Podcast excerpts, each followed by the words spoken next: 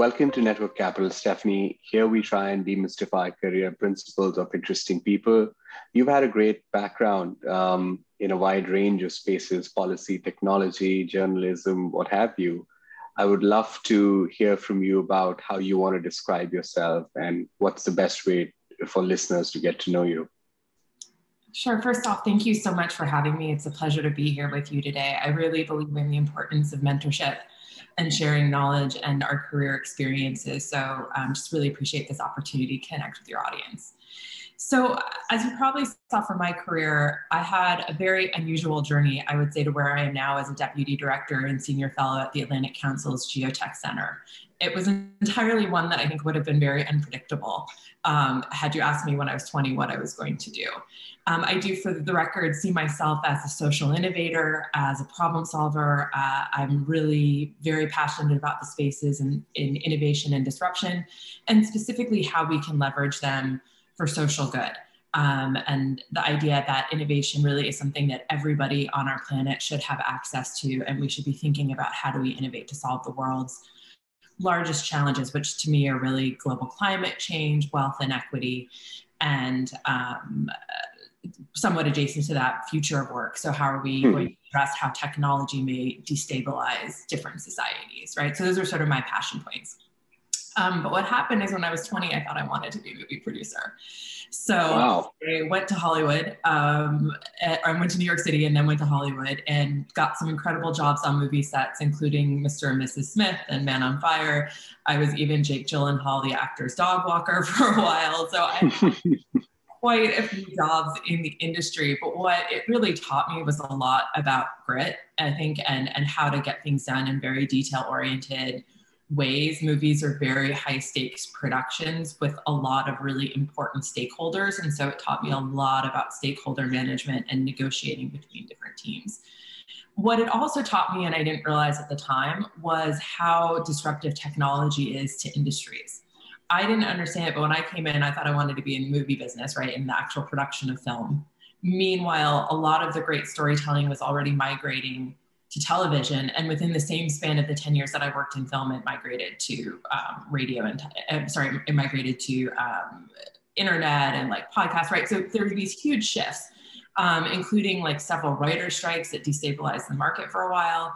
Um, I was work, I ended my career working at uh, Fox, where I worked on the rise of Hulu and the fall of MySpace at the same time. So it really, yeah, it illuminated how much disruption plays a role and how difficult it can be for large scale companies to understand how to really penetrate these new businesses. So that was kind of the first chapter of my career. I then used business school to pivot. Um, went to a local university, University of Southern California, Los Angeles. Uh, or sorry, um, I just I just hybrided two things. I used to work at University of Southern California, but this was uh, UCLA. UCLA, yeah. All right, thank you. Um, so I was at UCLA and got my degree where I would not recommend doing this, but I was in business school and went, I need to pivot. I need to change from this film thing. I think that chapter's done. But I was fortunate enough to hear an inner voice that said, You believe that telling stories changes people's lives. And so um, when I listened to that voice, I began to look in corporate social responsibility and social change job sectors and was really fortunate to land on this incredible opportunity at the X Prize Foundation, which again is a, a local nonprofit based in, well, it's a local global nonprofit based in um, Los Angeles area. And they had the most incredible mission, which was to design these incentive prize competition that challenged teams of innovators to tackle the world's biggest problems. Um, so we were working on issues like ocean health and global learning and how do we bring tablet-based education across the globe and um, how do we build better ocean pH sensors. I personally, while I was there in the four and a half years, I was there designed prize competitions in artificial intelligence, so the IBM Watson AI XPRIZE, which is an active prize competition. Yeah. I designed um, competitions that unfortunately didn't launch, but were huge seminal development experiences for me in flying cars, um, in tissue engineering and organ generation. Um, I worked on a host of other issues, including soft skills. uh, post-traumatic stress, just a variety of topics. I must have worked on 22 ch- challenge investigations while I was there.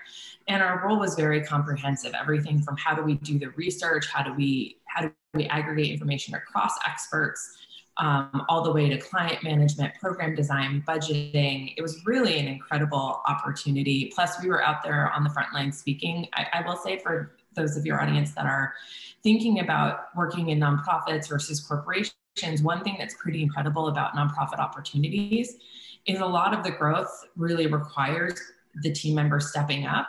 And so, in a nonprofit space, you can often get opportunities to be out there speaking, to be out there um, uh, really kind of developing your career in exciting ways if you're willing to put in the extra legwork. So, we got to go to conferences and speak about our work. We really were very um, you know, kind of used in really incredible ways and, and just developed a wealth of experiences. It was probably one of right. the most formative times in my career. Um, I then uh, went on to University of Southern California, where I became a lecturer in, in innovation design and disruption, and then um, came to the Atlantic Council, um, where I'm really bringing my my design thinking, my prototyping skills, as well as my client management skills to bear within our program. And now I'm currently managing or co-managing with uh, Dr. David Bray a team of 14. So it's been a really what an interesting career. Thank you. You know, as somebody who's uh, you know who's been an actor and still dabbles in acting, I love that you spent 10 years in Hollywood. It taught you grit, among other things. Uh, I'm pretty sure there are lots of lessons could you tell us about a few that jump out? Like, what did those 10 years teach you um, that helped you do your job today at the Atlantic better, or it helped you at X Prize? Yeah, I, probably the number one is don't take no for an answer, which sounds sort of perhaps a bit cliche, but was really true. I mean, I learned to pick up the phone and call anybody and ask for anything. And I also learned how to like push for what I needed. It was very, you know, at times it was very much a pressure cooker kind of job but I learned how to ask nicely for what I needed and and but but also be really persistent in that. Um, and so I think that was really probably the top number one lesson. Um, for me too, what surprised me about that experience was the joy that I personally get from working with experts um, and how great it is to be around people that really know their stuff.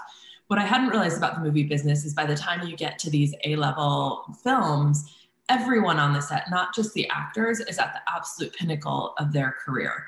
So right. working with the best stunt people, the best greens people, you know, people are set dressing, like the best makeup artists, the best costumers. And when you start to ask them what they know and how it informs their work, um, that's just a really powerful learning opportunity. It's it's for me. I, I just obviously by being a dint of being at the Atlantic Council and, and, the steps that subsequently followed my movie career, I, I just love working with experts. I love people that are able to go deep and know a lot, and I love seeing what the differences are between what they know.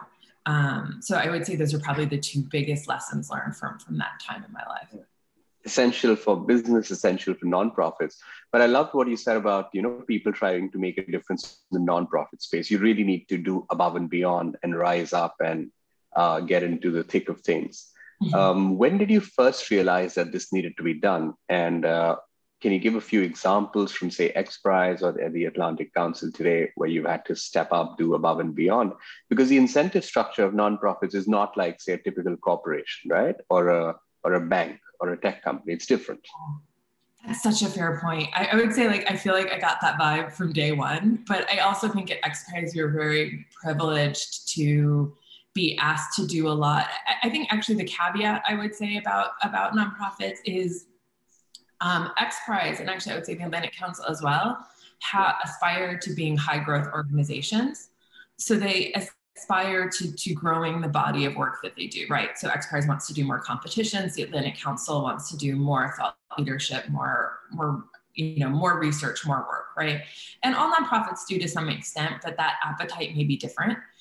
Um, and yeah. so I think for the high growth nonprofit, those opportunities really present themselves because you're really only paid to do the work you're currently doing. So all of the work that you want to be doing sort of is spread across the, and the the sense of prospecting the sense of trying to develop those lines of business are really kind of spread across the entire team to develop right? And, and things are such that if you have an idea that fits within mission and are able to make the case for why it should be something that, that is funded, and if you can even go out and find the funders, it's usually very hard to say no to those kinds of opportunities as a nonprofit when they come along. Um, so I think my, my tip to, to folks thinking about how to leverage their experience as nonprofits is getting really keen on the mission, understanding what your leadership thinks about that mission, and then bringing as much as you can those aligned ideas. And I, and I probably the survival skills in nonprofit aren't that different. It's about learning how to you know step up, ask for those opportunities, ask for what you want. Um, but like anywhere, I think you also need supportive leaders and supportive managers that see the value of their team and understand that you can empower your team to be out there on the front lines doing that kind of work.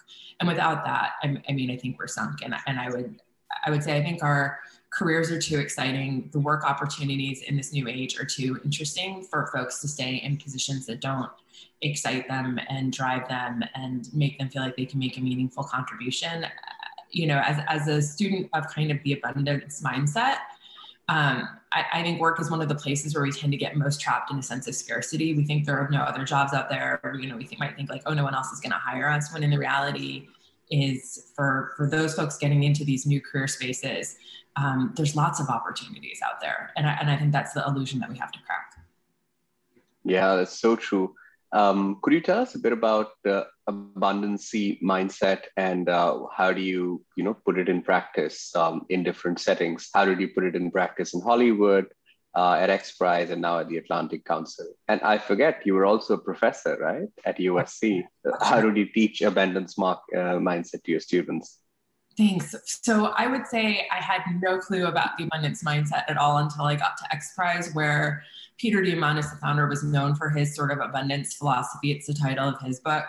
Um, and I think that was sort of eye opening. Well, X Prize was eye opening because it was an introduction to some lines of thinking. One being about exponential growth and the idea that technologies are really compounding right now. And we're in this era of potentially super high growth and huge technology impact and overlap. So that was the first piece. But the abundance mindset that he really sort of aspires to, and I think others have put these philosophies out there as well, is, is just really trying to tune into to even though we think some problems are unsolvable, that there may be ways that we're not seeing things that we can step back from to really perceive that there is greater opportunity. And I don't I, I, think this philosophy has two pieces to it. Like, I think that on one hand can be true, but we also have to really acknowledge that for those who have um, who are vulnerable, who have severe mental health challenges, who, you know, these things may be harder. And so I don't want to just come across as like being pro abundance without account- accountability for what the state of things are in the world. Um, that was certainly something that I think the social work community and the time I spent there as a, as a lecturer taught me as well. Um, but I think that idea of reframing and what I've since learned about research around kind of abundance thinking is that innovation, creative thinking really hinge on the ability to on the, on the ability to see the art of the possible. So you have to be able to step back and reframe and say, what is possible within this? How can I see this problem differently? How do I redefine the problem or part of this problem so that it's solvable? Right. And if you do, if you can't get to that first step, all of the sort of pathways of innovation are foreclosed to you at that moment. And so that's I'm extremely passionate about that way of trying to help people see. So that started at X Prize, right? The idea of, of prize competitions being used to say, let's take a team of innovators and go, how do we solve this? And, and I think what I loved about that time was we never had to bring the solution. We had to learn how to craft a problem in a really specific and kind of special way where, and, and I found subsequently that most people don't know how to do this, where you don't actually define the solution. You really start to define, here's the criteria and the boundary conditions. The, let's explain the use case and then figure out what works. So that was there. I then took that forward to the social work community as part of University of Southern California. Um, and um, really taught a bunch of social work students about this, this skill set, which had not really kind of made its way into that industry. Um, primarily because, especially in the US, the social work community is so inundated with um, they're, they're the front lines of most of our social problems and so they are entirely overwhelmed under resourced so the image i always get in my mind when talking about talking with them is like folks trying to bail out a sinking boat right like they are just trying to keep boat afloat And it's really hard to get folks who are in that kind of crisis mode to say, okay, let's actually, how do we repair the hole? Right. Or how do you, and, and especially in a world where they're like, we've got no resources, we've got not a lot of support.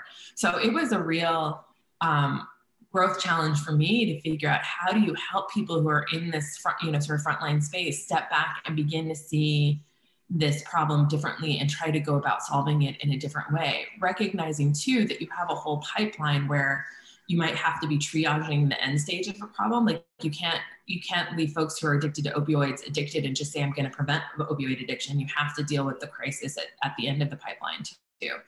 So, um, but, but yeah, it's trying to help those students step back and say what's what's possible. And what they taught me is that we especially have to be really considerate people who've experienced trauma because those who've experienced trauma have much less of a pathway into abundance mindset for a lot of different yep. reasons.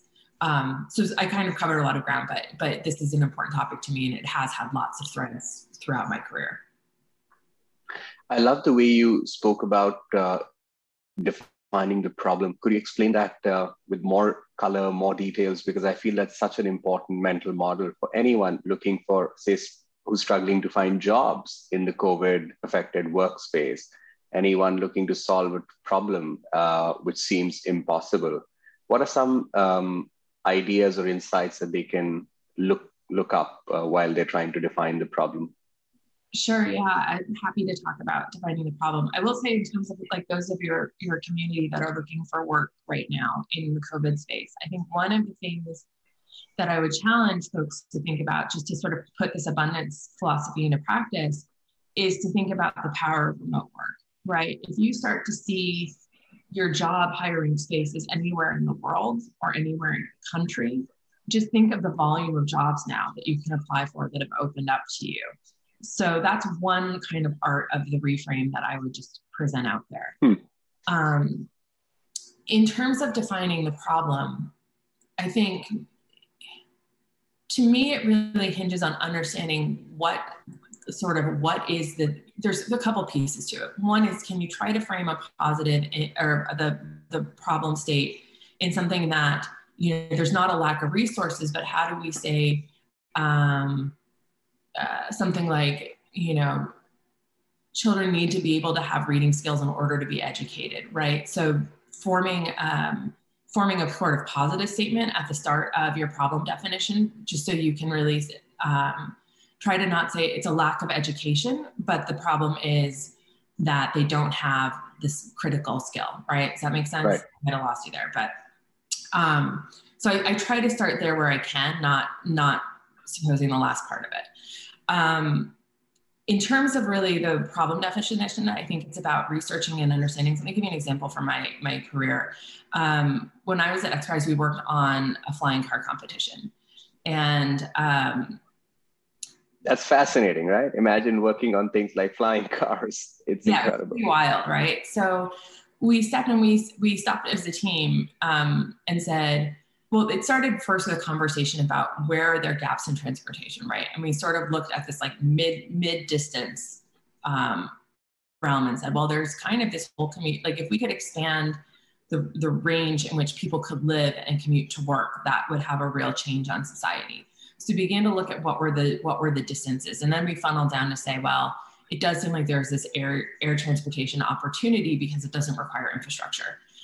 Then we stepped back and said, well, okay, so why don't we have this, right? What what's been all of the barriers? And we looked at things. We looked at safety. We looked at regulation. We looked at the technology. It turned out that the technology and actually even the automation was really advancing quite quickly.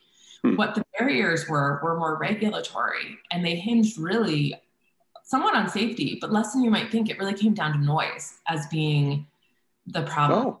So when we started looking at it, we said, well, how do we create quiet vehicles and then actually have them compete on this metric. So we framed a competition that actually said, now, you know, here's the problem to this, this group of solvers, you know, develop a flying car that's, you know, safe according to some set of metrics, that's quiet, that's quiet within some frame um, and then we'll award the prize accordingly. And so that's a lot of how I think I learned those problem problem defining skills. Um, and and so that's kind of how I would talk about problem solving or even teaching in a classroom. Um, but primarily, what I would say is I would coach your your your audience to think about um, really understanding what's the use case. So how is something going to be used, and then from hmm. there using that to scope the problem. So going back to that reading example, it's not just about saying kids can't read, but it's about saying what's what's the paradigm for for learning in a, in, in a particular classroom in a given community what's the nature of the students and the challenges that they have hmm. and then scoping and describing that as the problem state. So that's sort of how i would bring it full circle. Fantastic. What brought you to the atlantic council and how's your career progressed here? Um, I'd say I'm very new at the Atlantic Council still, so I think it's progressing beautifully, but it's also still that exciting time where I'm still working with my team to really develop um, the work that we do and the projects that we're doing. And we're, and we're in a very entrepreneurial state. The center that I'm a part of has only been open for about a year. So we are still very much in building mode, which is just a really exciting place to be. Um, I, the reason I got here was probably primarily relationships. So I met the um, direct center director, Dr. David Bray, um, at XPRIZE. He had advised us on our um, AI and cybersecurity competitions.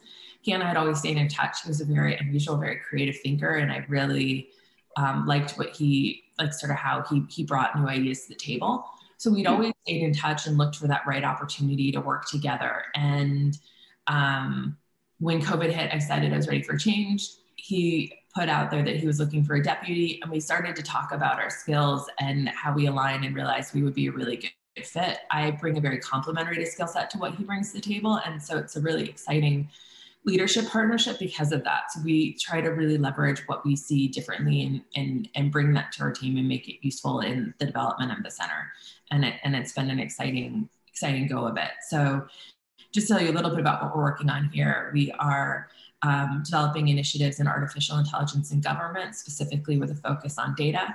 We're really mm-hmm. interested in non-traditional um, players in the geopolitics of technology. So we're really interested in tracking how are companies shaping um, shaping uh, geopolitics right now. You know, when when nation states have the wealth of you know countries, how does that change the nature of how we might think about governance? So we are looking at that as an issue.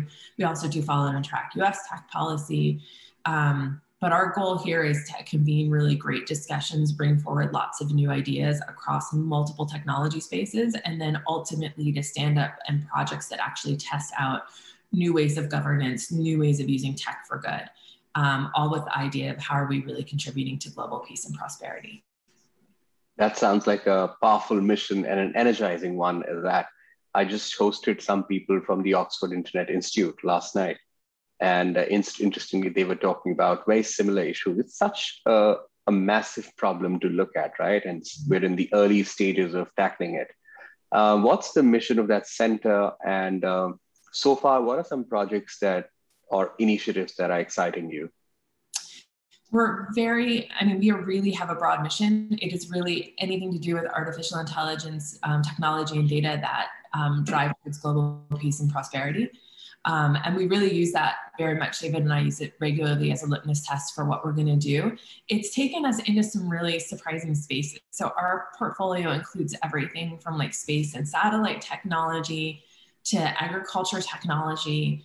Um, to a lot of work we want to do, we, we ended up focusing a lot of our interest in in data, or sorry, in, in technology computing around data and how data is used and shared between groups because we think that's really the primary driver of artificial intelligence.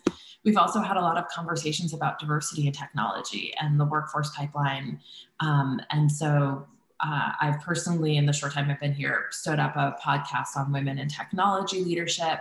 Um, we're co-developing that right now with um, Amazon Web Services. So we have a lot of really great projects in the fire in, in the in the hopper, so to speak.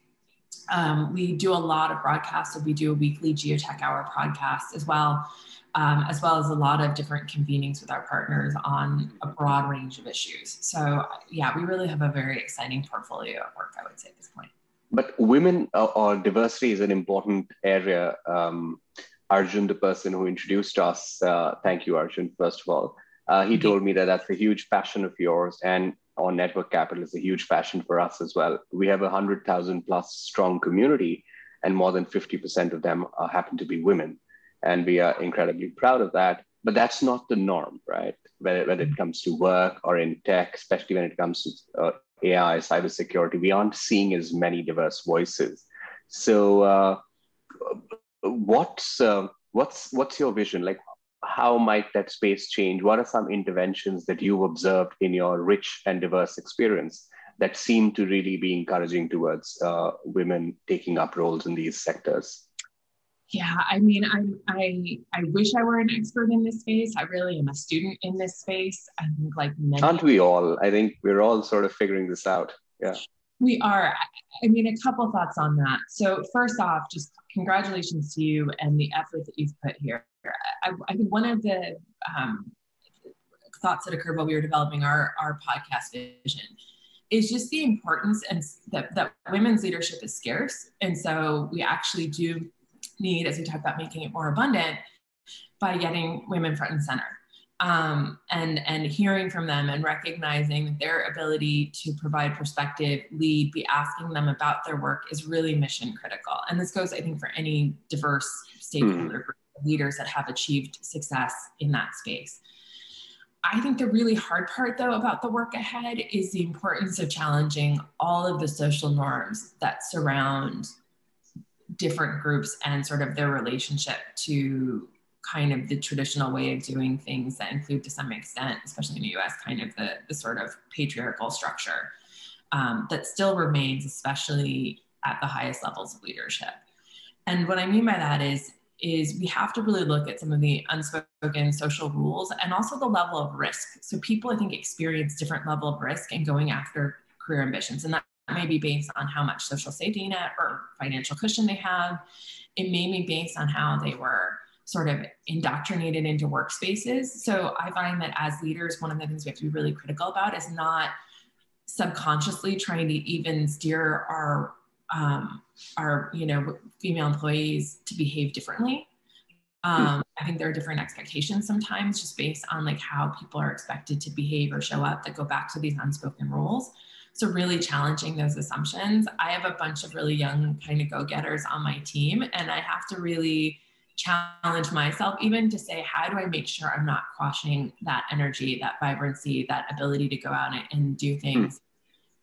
Through even maybe what i learned because i got my hand slapped right so and it's when i was talking with my mom about just the generations and she was saying how she she looks at me as being much more of a risk taker and a go-getter than even she was in her career and we are sort of talking about how we have this responsibility to like pay it forward even though at times for us it's uncomfortable or doesn't feel like the way things were done for us. I, I really firmly believe that that the next generation of solutions lies with the next generation. I, I, I think we have this just incredible opportunity right now because of the conversation, certainly in the United States, with the conversation that's happening around Black Lives Matter, um, with the issues that have come to light about the unfinished work that we are needing to grapple with around racism in this country, that we have a whole new opportunity to work towards an, another level of, of, equity and equality.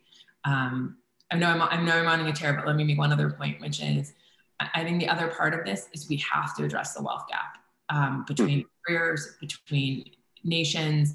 If we don't do that, I think all of our hopes of parity between um, different populations is not going to be achieved. And, and I, part of why I'm so passionate about working in tech and artificial intelligence is I believe that that's where wealth is going to be made. But we can also see in the data that there's huge disparities. So how do we make sure that we're pushing those women, in, not pushing, but encouraging those women to move into the spaces, welcoming them when they're getting there, valuing their different viewpoints. All of this is like the huge work that has to be done.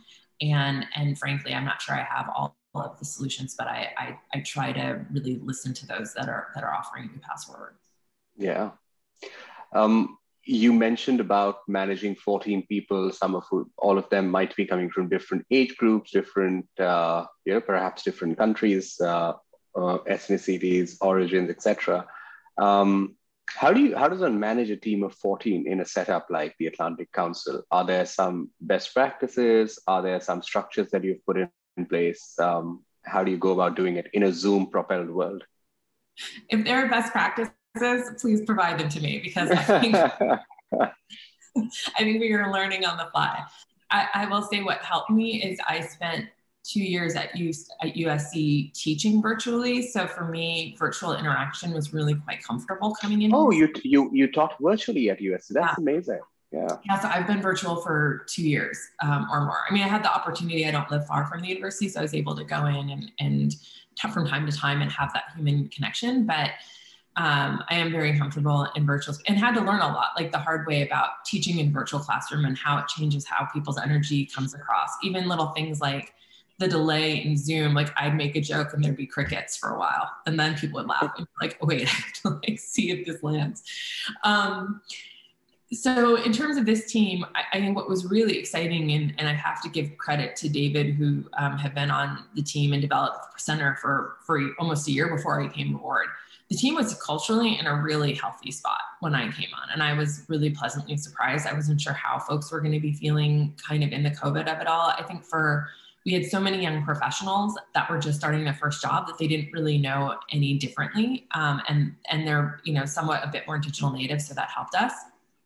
Um, I think what some really like basic tactical things is in in a virtual world you have to be really careful about communication over Teams and email and the tone of it.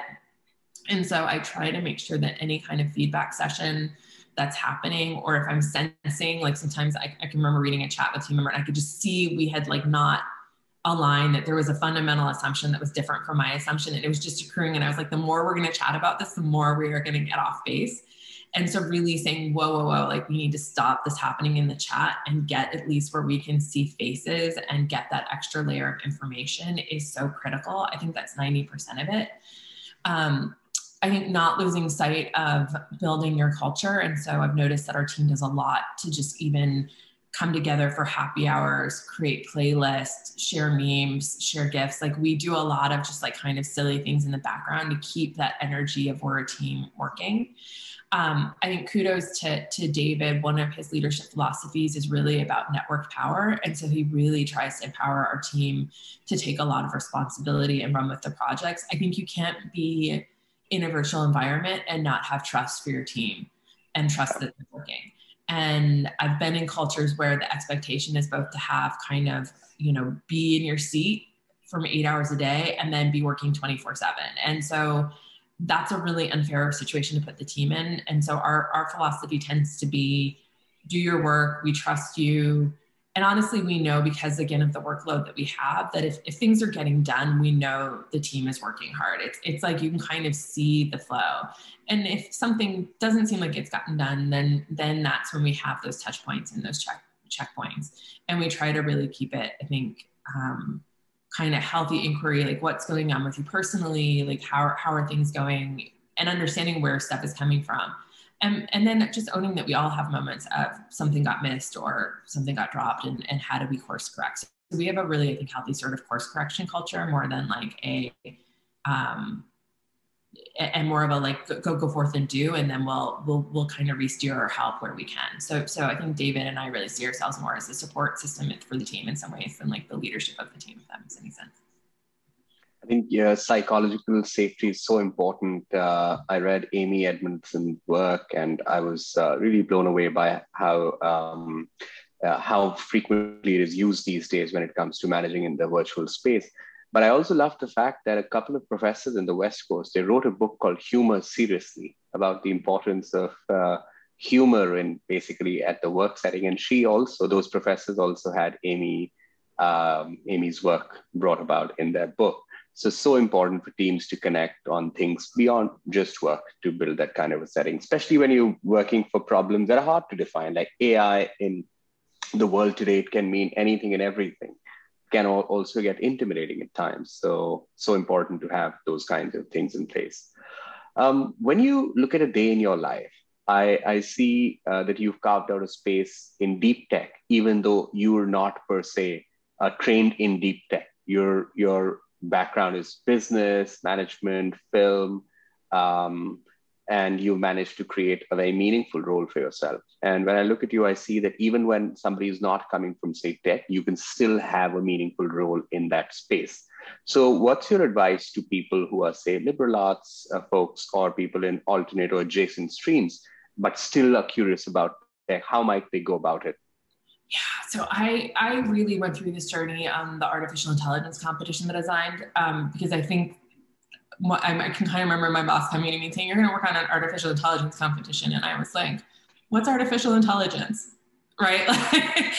um, so I had to learn really quickly, and what I think the trick to anything is just learning. But what's surprising is that you can get up to speed very quickly. I mean, in some ways, I had the luxury. I had six months where I got to read, study, talk to folks. And honestly, I started doing interviews before I really even knew a lot. I mean, I'd read a little bit to prep, but I was talking to experts right away. And I think the trick of the trade that I took away from that is one, learn the vocabulary. So the, mm. every, every, time someone said something to me that I didn't understand, I went and looked it up and I read it, and then I started to put those pieces in place. Um, I'm a big fan. I think what's what's exciting about the world we live in now is there's a ton of great writing out there that's accessible. So I almost now I really gravitate to, you know, forums like yours. Um, to to the sort of tech friendly like i still listen to marketplace and wall street journal tech daily i love mit tech review i even find some of the consulting companies like deloitte and mckinsey yeah. write incredibly accessible things about tech I, I mean i think so much of my career is about sort of tech translation and in order to do that that's about understanding the use cases in which technology can be used understanding kind of where the boundary constraints of what ai can and can't do and then um, sort of translating that in conversation. So I, I, also don't presume with any expert that I'm dealing with to tell them that I'm an expert. I'm something of a technology generalist, so I have a good sense of technologies and the roles they play. I know when things from just working across different technologies when certain kinds of ideas are important or jump out. Um, and I, I, um, I think the other trick that I would say is having the courage to um, ask kind of what you think are the dumb questions and um, just put out there like you know what do you mean by this or what what is ai and hearing what people have to say even if you think you know the answer and then really listening carefully to see if what they say is different that was probably one of my number one tricks to really getting like really wise insightful information is having that courage to say i think i know the answer let me ask and then getting a totally different answer and going okay i really didn't know um, but you have to, you know, that works about 50% of the time. So you have to have a courage for those moments when people are like, why are you asking me this? I love the phrase uh, that you called uh, tech translator. I think in today's world, it's so important for organizations of all sizes to have people like you, people who bring different networks, different skill sets together. Because without tech translators, uh, I don't think the information really scales and connects. And I think we live at a time where all everybody doesn't need to be an AI expert, but people do need to have an answer or an, an opinion how AI might disrupt their industries, uh, their work lives, their personal lives, and so forth. So I think what you're doing is a really important job. Um, I, w- I wanted to just um, conclude by asking a few more questions about how a day in your life looks like and uh, um, what are some parts of your job that energize you most?